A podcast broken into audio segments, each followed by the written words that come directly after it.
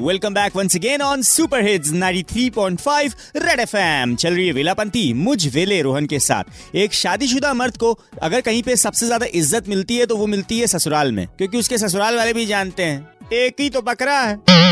इसकी इज़्ज़त ना करेंगे तो किसकी करेंगे? हमारे एक दोस्त बताते हैं जब वो अपनी ससुराल पे गए थे तो गाँव की सत्तर अस्सी महिलाएँ उनको घेर के खड़ी हो गईं।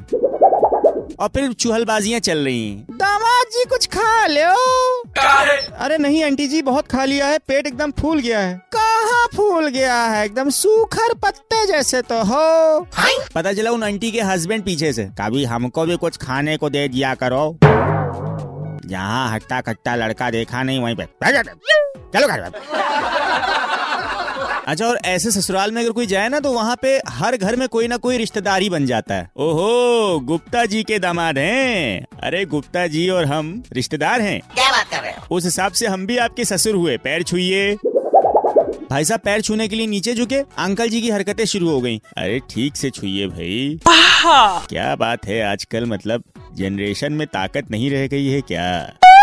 ताकत बहुत रह गई है लेकिन आपके अंदर की नजाकत को देख के हमारी ताकत ने भी हाथ खड़े कर दिए हैं गुड़ कहीं के। सबसे अच्छी बात लेकिन ससुराल जाने की होती भाई साहब की वहाँ पे जितनी भी लड़कियाँ होती ना सब आपकी सिस्टर इन लॉ यानी कि साली साहिबा बन जाती। जीजा जी। हाँ कैसी हो अंजलि? बहुत बड़ी हो गई हो। आप भी तो बुढ़े हो गए हो। जीजू चलिए ना पेड़ पे चढ़े। हाँ हाँ क्यों नहीं? आओ चलो पेड़ पे चढ़ते हैं। पता चले ये अपनी साली साहिबा के साथ पेड़ पे चढ़ने की प्रैक्टिस कर रहे हैं पीछे से इनकी मोहतरमा आ गई। ये क्या कर रहे हैं? लड़की देखी नहीं लगे छिपकली की तरह पेड़ पे चढ़ने।